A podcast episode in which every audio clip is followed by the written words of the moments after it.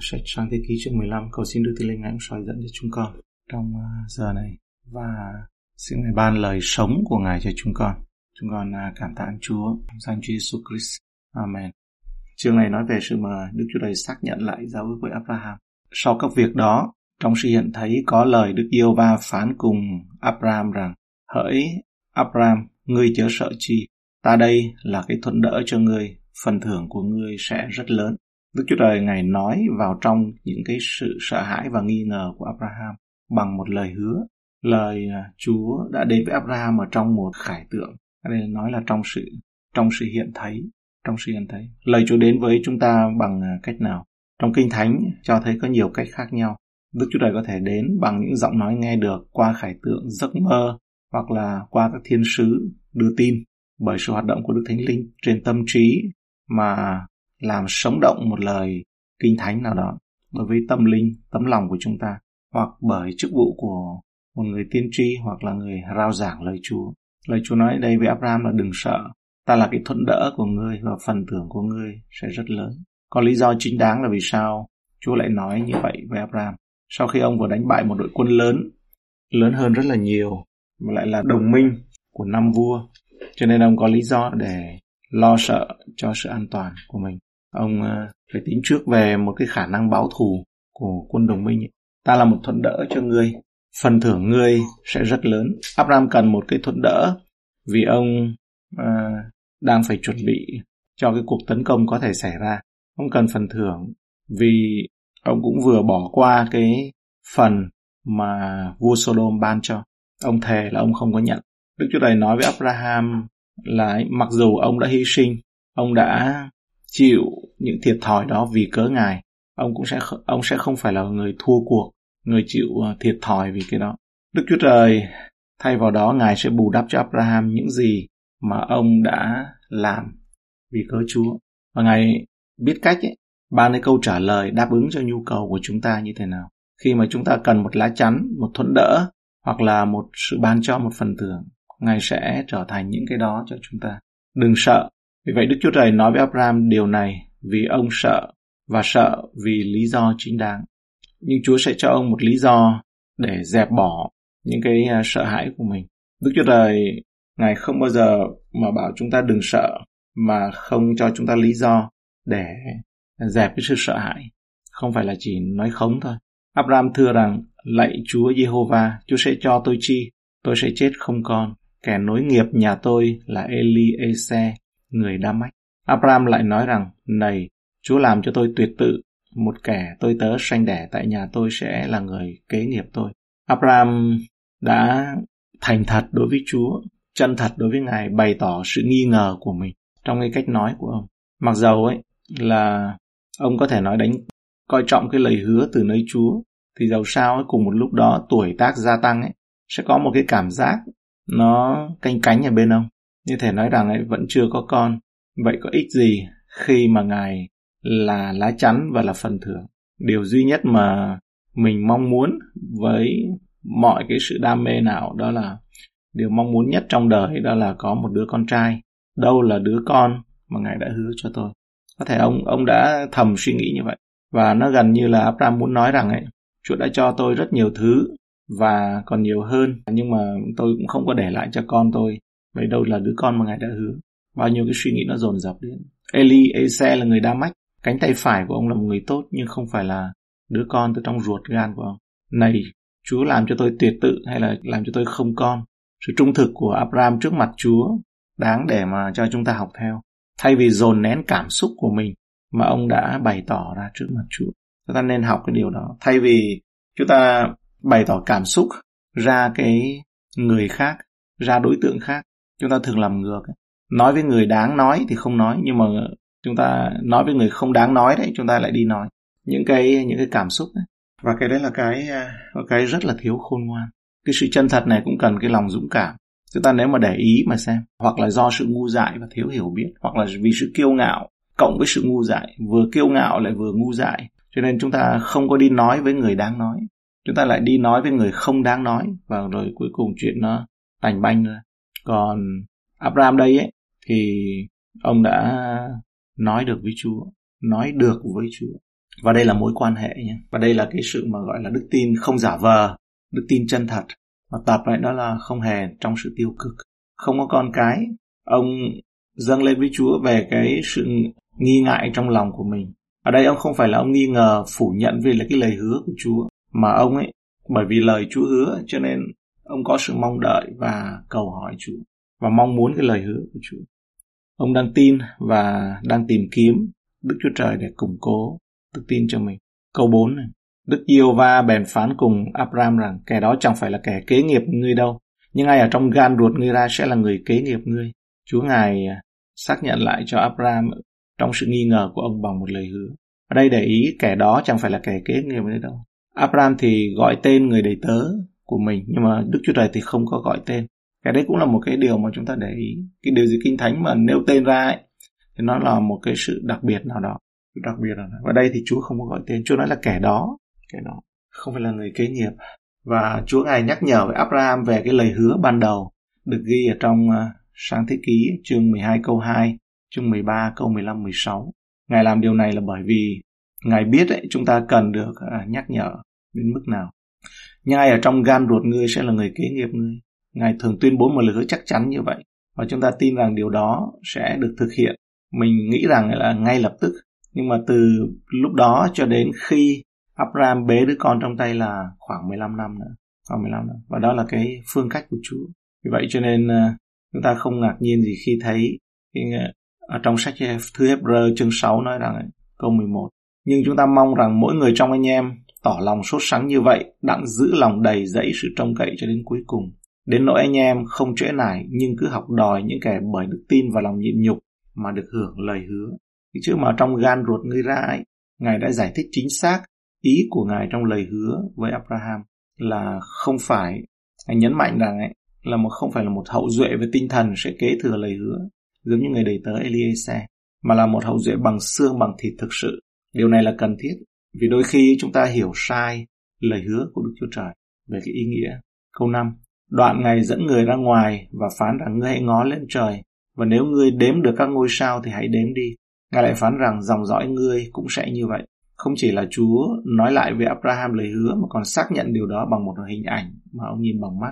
Các ngôi sao đến trời cho thấy số lượng con cháu của Abraham sẽ đông đến mức nào. Một trong những hậu duệ đó sẽ là sao mai sáng chói đấy. Khải Huyền 22 câu 16. Ta là Giê-xu đã sai thiên sứ ta đến làm chứng về những sự đó cho các ngươi trước mặt các hội thánh. Ta là chồi và hậu tự của David, là sao mai sáng chói.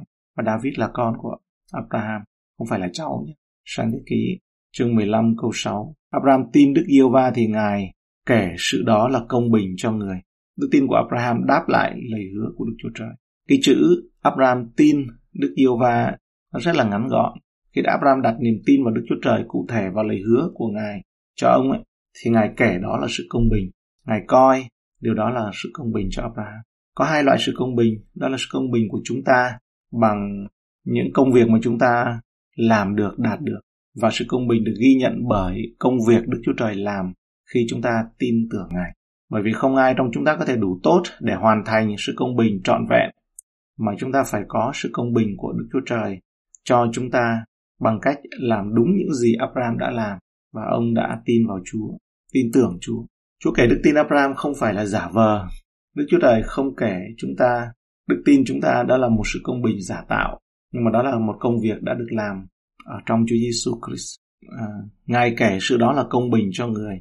Đây là một trong những diễn đạt rõ ràng nhất trong Kinh Thánh về lẽ thật của sự cứu rỗi bởi ân điển nhờ đức tin. Đây là lần đầu tiên chữ đức tin được sử dụng trong Kinh Thánh. Đây cũng là lần đầu tiên sự công bình, cái chữ mà sự công bình được sử dụng ở trong Kinh Thánh. Và đó là phúc âm trong Cựu Ước, được trích dẫn 4 lần trong Tân Ước. Roma chương 4 3 lần và trong Galati chương 3 câu 5 đến câu 6 đến câu 7 là nói, ví dụ như là trong chương 4 thì nói rằng câu 3 này, vì Kinh Thánh có dạy chi Abraham tin Đức Chúa Trời và điều đó được kể là công bình cho người. Câu 9 là và chúng ta nói rằng đức tin của Abraham được kể là công bình cho người. Câu 22 Roma chương 4 câu 22. Cho nên đức tin của người được kể là công bình, được kể là công bình. Câu 23 và ấy chẳng phải chỉ vì một mình người mà có chép rằng đức tin người đã được kể là công bình. Nhưng suốt chương 4 thì có nhắc lại. Còn trong Galati thì cũng nói câu 6, từ câu 5 đến câu 7, nhưng mà câu 6 chúng ta đọc đây. Như Abraham tin Đức Chúa Trời thì đã kể là công bình cho người. Vậy anh em hãy nhận biết rằng những kẻ có đức tin thì là con, không phải là cháu nhé, là con thật của Abraham. Con thật của Abraham. Ở trong Roma thì cho biết là phần lớn sự công bình này đã được kể cho Abraham trước khi ông chịu phép cắt bì. Không ai có thể nói Abraham được trở nên công bình vì ông tuân theo hoặc thực hiện luật hoặc là lễ nghi tôn giáo.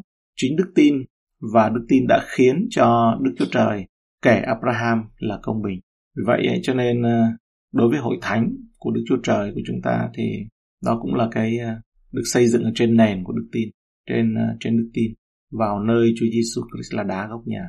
Đức tin khiến cho Abraham trở nên công bình ấy, không phải là đơn giản là Abraham tin Đức Chúa Trời, chứ không phải là Abraham tin Chúa lắm, hay là Abraham quá tin vào Chúa, hay là tin lắm, mà là Abraham tin Ngài.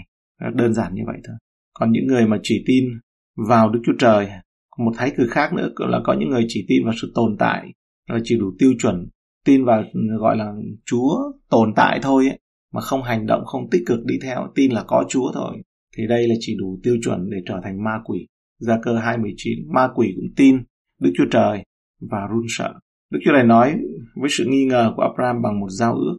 Sự nghi ngờ của Abraham nó lại nổi lên. Xem tiếp vào trong câu 7.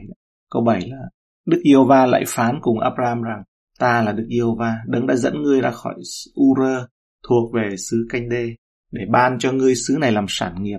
Abraham thưa rằng: Lạy Chúa Giê-hô-va, bởi cớ chi tôi biết rằng tôi sẽ được xứ này làm sản nghiệp. Câu này cho chúng ta thấy là Chúa nói với Abraham tại U-rơ, không phải do Ê-tiên nữa, mà là trong cựu ước chính là chỗ này là Chúa nói với ông tại U-rơ, để ông từ U-rơ mà ông đi ra đến là tại Charan, rồi thực chất ấy là đi thẳng đến Canaan, nhưng mà ông dừng tại Charan. Và mình không biết là những cái sự kiện này nó có liên tục hay không, nhưng mà dường như liên tục. Nếu như mà nó liên tục từ trong cái câu 1 ấy, trong lúc đầu thì là ban đêm và đến lúc này là ban ngày rồi. Là trong cái giai đoạn này là Abraham suốt trong cái lúc này là suy gẫm cùng với Chúa. Sau khi Chúa đã đưa ra một lời tuyên bố ấn tượng và trang nghiêm ấy, Chúa nói rằng ta là Đức Giê-hô-va, ta là Đức Giê-hô-va. Cái câu này nên đáng lưu ý. Đã đưa người ra khỏi U-rơ xứ Canh-đê thì Chúa nói một cách trịnh trọng như vậy. Câu 8 thì Abraham nói rằng ấy, lạy Chúa Giê-hô-va, bởi cớ chi tôi sẽ được xứ này làm sản nghiệp. Khi Đức Chúa Trời vừa kể ông là người công bình, Abraham đang trải qua điều mà nhiều người trong số những người được coi là được xưng là công bình đều phải trải qua.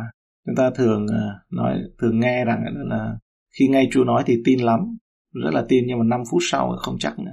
Hãy nhớ rằng ấy, là Abraham đến lúc này ấy, không có cái sổ đỏ là chứng thư quyền sở hữu đối với đất đai. Không có gì để khiến cho người khác tin rằng ấy, ông thực sự sở hữu cái miền đất. Tất cả những gì ông có đó là lời Chúa hứa. Câu 9, Đức Giê-hô-va đáp rằng: Ngươi hãy bắt đem cho ta một con bò cái 3 tuổi, một con dê cái 3 tuổi, một con chiên đực 3 tuổi, một con cu rừng và một con bồ câu con. Abraham bắt đủ các loài vật đó, mổ làm hai, để mỗi nửa con mỗi bên đối với nhau, nhưng không mổ các loài chim ra làm hai. Có những chim ăn mồi bay đáp trên mấy con thú chết đó, xong Abraham đuổi đi. Cái câu 9 mình thấy nó giống như một danh sách sắm sửa cho một phù thủy, hơn là một thứ Chúa sẽ yêu cầu. Là lời của cái người viết cái lời bình luận này nêu như vậy, ông David Cusi. Có phải Đức Chúa Trời sẽ pha chế một loại thuốc kỳ lạ nào đó để loại bỏ sự nghi ngờ khỏi Abraham hay không? Nhưng Abraham biết chính xác phải làm gì với những con vật sinh tế này. Ông xẻ chúng nó ra làm hai, đặt mỗi mảnh đối diện với nhau. Abraham hiểu rằng Đức Chúa Trời đang bảo ông chuẩn bị lập giao ước. Và những ngày đó thì các giao ước ấy được thực hiện bằng cách xẻ con sinh tế với thân thể, được những phần của nó được chia nhỏ nằm trên đất. Sau đó cả hai bên của giao ước sẽ cùng nhau đi qua các cái phần thịt của con sinh tế và lặp lại các điều khoản của giao ước. Chúa đã lập giao ước trong Sáng Thế Ký 15 câu 18 theo nghĩa đen. Cái chữ này nguyên nghĩa đó là Chúa cắt giao ước. Ở đây là Chúa cắt giao ước.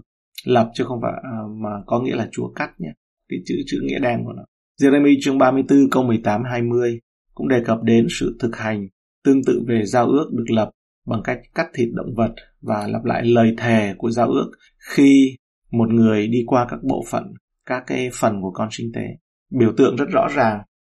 Thứ nhất, đây là một giao ước nghiêm túc đến mức nó niêm phong bằng máu, nó có sự đổ huyết của con sinh tế. Thứ hai là nếu tôi phá vỡ giao ước này thì hãy để chính sự đổ máu này trên các loài vật của tôi và trên tôi. Không có gì nhầm lẫn là khi Abraham nghi ngờ và muốn bảo đảm, sự bảo đảm từ Chúa, thì Đức Chúa Trời đã nói rõ ràng với ông là hãy lập một giao ước, hãy nói theo ngôn ngữ ngày nay, hãy ký một hợp đồng giải quyết việc này một lần cho nó xong. Khi Abraham chờ Chúa xuất hiện đi ngang qua thân thể con vật cùng với mình ấy, để ký giao ước, thì Đức Chúa Trời không đến ngay, nhưng những con kền, con chim thì đã có ở đó, và đây là biểu tượng của ma quỷ. Bây giờ chúng ta lại thấy một cái nguyên tắc nó lặp lại, là một cái sợi chỉ đỏ xuyên suốt trong Kinh Thánh. Trước khi Chúa Giêsu ngài chết trên tự giá thì có Juda, trước Abel thì có Cain. Đây là những cái nguyên tắc. Những con kền, những con chim nó đến nó phá. Khi mà giao ước Chúa lập với chúng ta ấy, thì ma quỷ nó đến nó phá. Nó phá để chúng ta không tin Chúa. Khi tin Chúa rồi thì nó phá để mà chúng ta không có đi gần với Chúa. Và khi mà đi gần với Chúa rồi thì nó cũng phá để cho chúng ta ấy, là đừng có nhận được. Đồ ăn há mồm ra rồi ấy, nó phá thì nó làm sao để cho nó đừng có lọt vào mồm. Thì những con kền nó có ở đó, nó muốn ăn. Nhưng Kinh Thánh ghi đó là Abraham đuổi những cái đi. Câu 12 này. Và khi mặt trời vừa lặn thì Abraham ngủ mê. Lúc này là ông ngủ. Này, một cơn kinh hãi tối tăm nhập vào mình người đến trên ông. Đức Giê-hô-va phán cùng Abraham rằng: phải biết rằng dòng dõi ngươi sẽ ngụ trong một xứ chẳng thuộc về chúng nó, làm tôi mọi cho dân xứ đó và bị họ hà hiếp trong 400 năm. Nhưng ta sẽ đoán phạt dân mà dòng dõi ngươi sẽ làm tôi mọi đó. Rồi khi ra khỏi xứ thì sẽ được của cải rất nhiều. Còn ngươi sẽ bình yên về nơi tổ phụ, hưởng lộc già sung sướng rồi qua đời. Đến đời thứ tư, dòng dõi ngươi sẽ trở lại đây, vì tội lỗi của dân Amorit chưa được đầy dẫy. Đến cuối ngày, ấy, Đức Chúa Trời vẫn chưa xuất hiện để đi qua các cái phần con sinh tế cùng với Abraham. Thay vào đó, Chúa khiến cho Abraham ngủ mê, ngủ say. Rõ ràng ấy, là ít nhất là một phần, những cái phần tiếp theo này, ấy, đó là nó xảy ra trong giấc mơ, mà trong khi mà Abraham đang ngủ say. Đức Giê-hô-va phán cùng Abraham rằng: phải biết rằng. Abraham muốn có một bằng chứng cụ thể từ Đức Chúa Trời, và Đức Chúa Trời sẽ ký giao ước, lập một giao ước. Nhưng Abraham cũng cần biết ấy, ông và dòng dõi ông sẽ có đất đai. Nhưng sự thật ấy, nó không phải là thuận buồm xuôi gió. Đó là gì? Có những khó khăn sẽ xảy ra với con cái, con cháu của ông. Con cháu của ông sẽ phải đi xuống Ai Cập làm nô lệ trong 400 năm. Sau 4 thế hệ thì họ mới trở lại cái đất này. Câu hỏi đó là liệu Abraham có cái ý nghĩ là như vậy thì tôi muốn thà không có con không? Chúng ta biết cái điều này ấy, thì Phao-lô có nói về cái ý tưởng của ông Chúa kêu gọi như vậy. Cho nên nói vì những cái sự khó khăn hầu đến, tôi nghĩ rằng một người ở như vậy thì hơn. Nhưng mà còn đối với Abraham ấy thì có lời hứa, bởi vì Đấng Christ chưa đến thì Chúa ban ân điển cho Abraham để ông làm tiếp tục. Câu 17. Khi mặt trời đã lặn, thình lình sự tối mịt giáng xuống. Kìa, có một lò lớn khói lên và một ngọn lửa lòe ngang qua các xác thịt đã mổ. Ngày đó Đức Giê-hô-va lập giao ước cùng Abraham mà phán rằng: ta cho dòng dõi ngươi xứ này, từ sông Ê-díp-tô, sông này là sông Nin ở tại xứ Ê-díp-tô, cho đến sông lớn kia, tức là sông Ôi-phrat, là xứ của dân Kenit, Kenesit, Cát-monit, Hethit, Pheresit, Rephaim, Ammonit, Canaan, Kirekasit, Jebusit. Đếm lại đây là có 10 sắc dân. Có lẽ là đây là một cái tên đại diện, bởi vì nó nhiều hơn. Khi Abraham đang ngủ mê ấy, có lẽ vẫn còn bị ảnh hưởng bởi cái giấc ngủ, thì ông thấy Đức Chúa Trời là chính ngài đi qua tất cả các phần trong cái con sinh tế, mà Abraham ấy là người quan sát ở bên thôi. Sở dĩ chúng ta nói như vậy vì Kinh Thánh ghi là có một lò hun khói và ngọn đuốc đang cháy lòe ngang qua các xác thịt đã mổ. Ở đây biểu tượng đó là chính Chúa đi qua con sinh tế, và Abraham thì đứng nhìn thôi. Cái cột hun khói, cột khói nó tượng trưng cho sự hiện diện của Chúa. Trong suốt Ê-díp-tô ký chương 13 câu 21-22, rồi cột khói ở trên núi Sinai, suốt Ê-díp-tô ký chương 19 câu 18, và cái đám mây của sự vinh hiển của Đức Chúa Trời, 1 Các Vua chương 8 câu 10 câu 12. Ngọn lửa đang cháy lòe ngang qua ấy, thì chúng ta nhớ đến cột lửa hiện diện của Đức Chúa Trời cũng trong suốt Ê-dính-ki chương 13 đấy. Bụi gai mà cháy hiện ra, Đức Chúa Trời hiện ra trong bụi gai cháy với Môi-se, ngọn lửa từ trời, đốt của lễ thiêu mà lúc mà Ê-li dâng của lễ. Rồi trong Sử Ký, một Sử Ký chương 21, hai Sử Ký chương 7, thì đó là những cái sự hiện diện của Chúa, và thấy được rằng đó là chính Chúa đi ngang qua. Đức Chúa Trời được tượng trưng bởi cái lò khói lên và một ngọn lửa lòe ngang ấy cháy. Đó chính là Ngài đi qua các phần của con sinh tế. Abraham cho quan sát ấy và thấy rằng đây là một giao ước đơn phương. Abraham không bao giờ ký cái giao ước này, vì Đức Chúa Trời đã ký giao ước đó cho cả hai người. Do đó, sự chắc chắn của giao ước mà Đức Chúa Trời lập với Abraham dựa trên việc Đức Chúa Trời là ai, chứ không phải Abraham là ai hay là Abraham là gì. Giao ước này không thể thất bại, bởi vì Đức Chúa Trời Ngài không thể thất bại. Theo một nghĩa nào đó, Đức Chúa Cha đã bước qua thân thể tan nát đẫm máu của Chúa Giêsu để lập giao ước của Ngài với chúng ta. Là Đức Chúa Trời, và Đức Chúa Trời đã ký kết giao ước đó cho cả hai chúng ta. Chúng ta ấy chỉ tham gia vào giao ước bởi đức tin, chứ chúng ta không có lập giao ước với Đức Chúa Trời. Khi giao ước này ấy, có nghĩa là cái hợp đồng này, có một ý nghĩa mà Đức Chúa Trời đang nói, dường như nói rằng ấy, nếu ta không giữ lời ta, hãy để ta bị giết. Đức Chúa Trời đã đặt thần tính của Ngài lên tầm mức như là một sự xác nhận về lời thề của Ngài với Abraham. Giao ước này chỉ một mình Đức Chúa Trời lập với Abraham, và Abraham không mặc cả với Đức Chúa Trời về các điều khoản Đức Chúa Trời thiết lập và Abraham tiếp nhận. Abraham không thể phá vỡ hợp đồng mà ông không bao giờ ký. Thực chất là ông không thể tự thực hiện được này nếu không bởi ân điển của Chúa. Một giao ước thần thánh không phải là một thỏa thuận chung về các điều khoản bình đẳng giữa hai bên, mà là một lời hứa thần thánh đảm bảo. McLaren nói, bằng cách trích dẫn các vùng đất cụ thể mà con cháu của Abraham sẽ thừa hưởng, Đức Chúa Trời làm rõ ràng đây không phải là một lời hứa lông bông, gọi là thuộc linh trong ngoặc kép, giống như là gọi là cái bánh ngọt từ trời đấy, chiếc bánh ngọt ở trên trời, mà nó có thật, và thông qua đó Israel sẽ thừa hưởng đất thật. Trong một thời gian rất ngắn ở dưới thời Salomon, trong một các vua chương 8, và có thể một lần nữa ở dưới thời Jeroboam 2, trong hai các vua 14-25, thì con cái Israel đã cai trị toàn bộ lãnh thổ này như một dấu hiệu của quyền sở hữu cuối cùng và vĩnh viễn mà họ sẽ có trong tương lai. Cảm ơn Chúa. Chúng ta cầu nguyện đây. Chúa con dâng lời cảm ơn Ngài cho lời của Ngài về sự mà Đức Chúa Trời đã lập giao ước với Abraham. Và Chúa Giêsu Ngài cũng nói là không phải chúng con tìm Ngài, không phải chúng con chọn Ngài mà Ngài chọn chúng con. Và chính Đức Chúa Trời Ngài đi qua. Vậy xin Chúa Ngài nâng đỡ, xin Chúa Ngài cũng làm thành cho. Con cảm ơn Ngài. Con cầu nguyện Chúa Ngài cho